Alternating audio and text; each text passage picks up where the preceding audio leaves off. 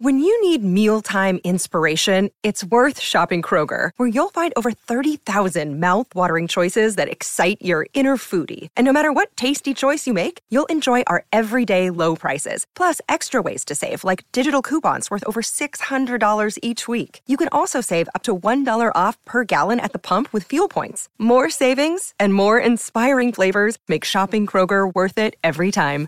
Kroger, fresh for everyone. Fuel restrictions apply. It's the most anticipated WNBA season in history. And you know what that means. Court is back in session. Welcome to Queens of the Court, an Odyssey original podcast. I'm your girl, Sheryl Swoopes. And I'm Jordan Robinson. All WNBA season long, we'll be bringing you interviews with star athletes, analysis on your favorite teams, and lots of hot takes. Order, order in the court. Follow and listen to Queens of the Court on the free Odyssey app or wherever you get your podcasts. All right, Bryan, it is now time for our Dean Julia Love the Star mailbag. Got several questions here for you that we can kick around. Like I said, very soon we need to do just a, a questions episode like we've done in the past, just to kind sure. of give you guys a chance to run through everything. Uh, first question here, Bryan, uh, from Vegas Malone. Is there at any chance that Cooks and Gilmore want to return, or we'll just say will return? Do you think Cooks and Gilmore potential return? If you had to pick one, which one are you picking? Uh, just to kind of kick around those scenarios for a sec. I personally really love what Cooks did all this I year. I think too. he's a tremendous route runner. Yeah. I, I, love what he brings to the table. I, I really like Gilmore too. I do think Gilmore looked like he was less than what he's been in the past. Like, like if you're going to tell me which player looks like they they're they they've lost more of a step off their top the top of their game. To me, it's Gilmore. But but I mean, I still think Gilmore's a good player. But I, I would if you're going to make me pick one, I'm keeping Cooks. Yeah, I, I, if you make me pick one, I'm keeping Cooks too. I kind of feel like this this draft has some good corners in it. You know, some physical guys, guys who can play man coverage, guys that uh, are you know the they got the ball skills that the Cowboys kind of require their corners to be able to play with. A lot of skinny corners again, though. A lot of yeah, like last year. Yeah, like I said, it's that's that part of it's a little tough, you know, when uh, you know you're looking at these corners and you know I'm I'm like going, okay, well, you know, where's the where's the weight on these guys? I know Chris Abrams-Draine from uh, you know from uh, Missouri was a guy I watched. He's like a 175 pound type yep. of a guy.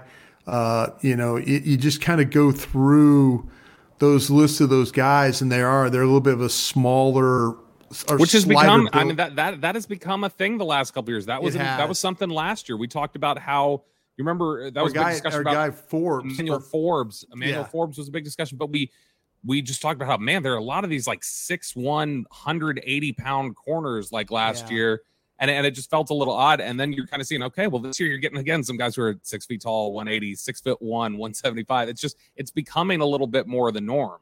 Uh, and, and i think it's something that you know has it's it's just interesting to see how that has kind of shifted in terms of these lankier corners. Yeah, there's another kid, the, the two Missouri kids, Rakestraw. Have, have you, mm-hmm. Ennis Rakestraw?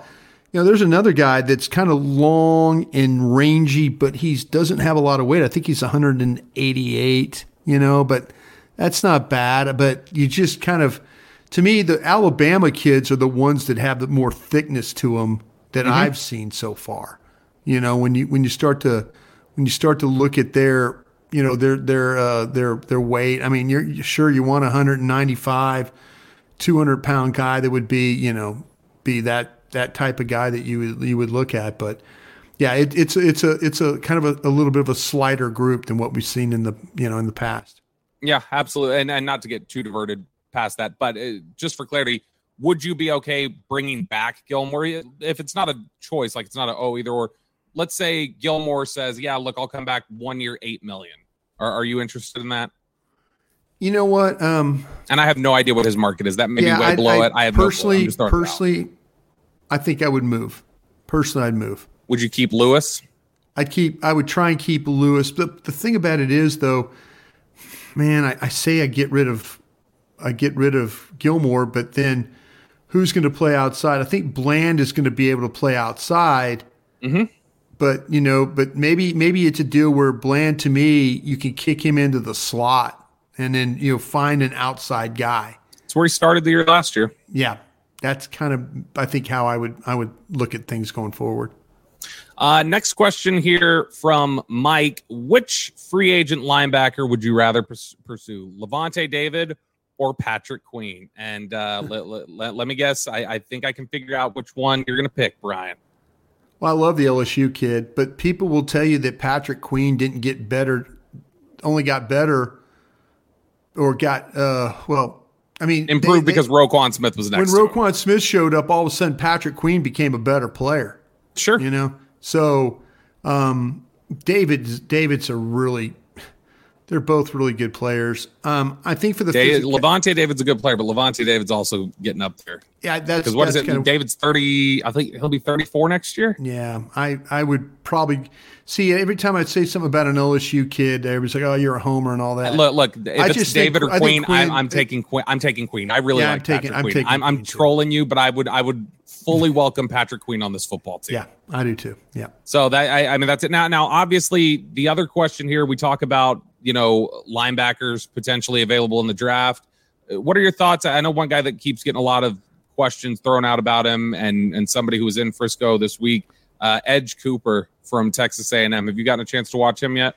Yeah, I have, and you know, there's a guy that's uh, in that six three, you know, you know, 230 pound range. You watch him, you watch him play. I mean, he's got some, he's got the ability to run people down plays well at the point of attack. He's got the length, he's got the size. You could put him in coverage in some some situations and he's going to be just fine. But man, he is always around the football. And I I could see I know that Dane Brugler had him in mocked right around Dallas's second round pick.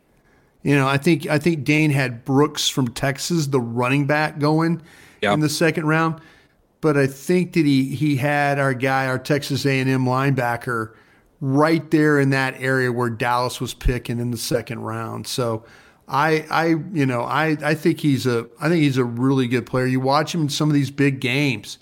You know he he's shown up in that in the SEC. I think he's I think Alabama's and LSU's and people like that. I think he's going to start climbing. I I, I I think that he's I I I personally just have a tough time seeing him getting to Dallas in the second round. Um, well, that's what Dane. It's funny he had him mocked there. So you know, it's funny. The media scouts, like the media scouts, will eventually catch up with the pro scouts or the, sure. the NFL scouts. It you know, and I think it's going to happen with Morgan, the tackle from Arizona. You know, I mm-hmm. think I think people have had him. You have all these tackles, and it's a really good class of tackles. But you know, but you look at you look at uh, Morgan, I kind of feel like I'm like, man, why? Are, it seems like to me people are, are sleeping on this guy a, a little bit uh, when you start to talk about uh, talk about him as a, a player. But yeah, I was just pulling up my notes about about him. Morgan, by the way, as as several guys we've talked about so far yeah. uh, here, Morgan, another guy who has a history of uh, a torn knee, a torn ACL. Yeah, so. it's yeah, it's well, you know, that's not not, not not that it's some hindrance, but it's just no. But he's played. He's these played are all, on it. yeah, these are all fine. the yeah all the See, things that the you have to consider. The, the that, because that was a couple years ago. Was that was that two three years ago? He tore the ACL. Three years ago, I believe it was. Yeah. So the thing about Cooper though is you know also too, we always talk about guys that play in attack mode. This guy had ten sacks you know, and a bunch of pressures. So he's got that kind of flexibility to his game. And I mean, he's he he's he you know, I think he might be maxed out because he's 6'3, he's 230 is what I have him as right now. But but but he does, you know, he holds his own against those bigger blockers. I, I kind of felt like I typed in my my notes that I thought he was a little bit like Overshown. Watching him play was a little bit like Overshown at Texas yeah. the way that he played. But man, you, I feel you, like he's thicker than Overshown. Like I mean, he, he's he's bigger than Overshown. Well, the way he like. plays, his style. Sure, yeah, yeah, the style, the style yeah, absolutely, yeah, the physical.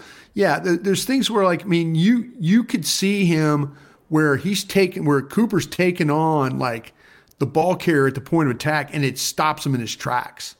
Oh you know? yeah, no, mean, no, it's it's, it's like the uh, yeah, it, it's the old Ken Norton Jr. stopping Kenneth Davis on, in the hole. He's gonna he's gonna rise. He's gonna test well, really well and you know? Cooper too. Like I mean, eh, for for Cowboys fans that have been frustrated by Damone Clark, kind of like the hesitation read or whatever else. That that's not something I think you see No. with Cooper. What you No. see with Cooper is like he sees it and he goes. And Well, there's and no, I, I yeah, think no wasted movement or steps. I mean, that was Yeah. in my in my notes there. Just no wasted movement at all with the way he plays. Uh, last question here from Scott Williams, uh, and we just mentioned Overshown, Overshown and Diggs. How concerned should Cowboys Nation be regarding Diggs and Overshown? No Should be. guarantees with the ACL because obviously we've seen in recent years Should be, Steele, Gallup not Yeah. coming back and playing the same. Is it different at all for you at, at corner or linebacker? Do you think?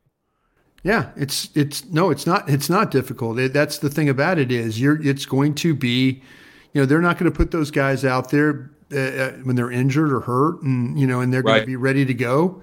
But sure, do you have some? But there's a different there's a difference between health and rust. Like like they can be healthy and still not quite be yeah, there themselves. there could be some things where we get out to Oxnard and it's just not perfect, you know, for Diggs or for Overshown either. I mean, Overshown was on a was on a about to be on a tear. I think, you know, the way. Oh yeah, he- no, the he was, so playing. impressive there in, in Yeah. the preseason. So- he was showing up in training camp. He was showing up in the preseason games, and he was. That was just. It was clearly different when he was on the field. Like, you just in terms of when you watched him play compared to the other linebackers. Like, oh, he sees things so much faster than other guys. He's so tough. just- he's so physical. I keep I keep remembering like calling that final game. I think it was play Seattle some, Yep. in the final preseason game. He had six plays. He had three tackles, and six in six plays he had three tackles, and then he gets Yep. hurt. You know, and then you're like going, "Damn!" But that's that's the type of player that uh, he is. But yes, you should be concerned because it's taken these guys some time to get back into going full speed, and uh, you know, unfortunately, that's that's where we're at right now on that. That does it for us here today on the Love the Star podcast. Thank you so much for joining us. Uh, hopefully, very soon we'll have some answers on Dan Quinn and and where the Cowboys coaching staff goes. Again, we got Senior Bowl here uh, going on. Some uh, takeaways from the Shrine game. Uh, you know, we, we before you know it, Combine will be up here. A lot of interesting stuff happening, and we will be here to bring it to you the entire way. So, for Bryan Broaddus, I'm Bobby Belt. We will talk to you guys again next time.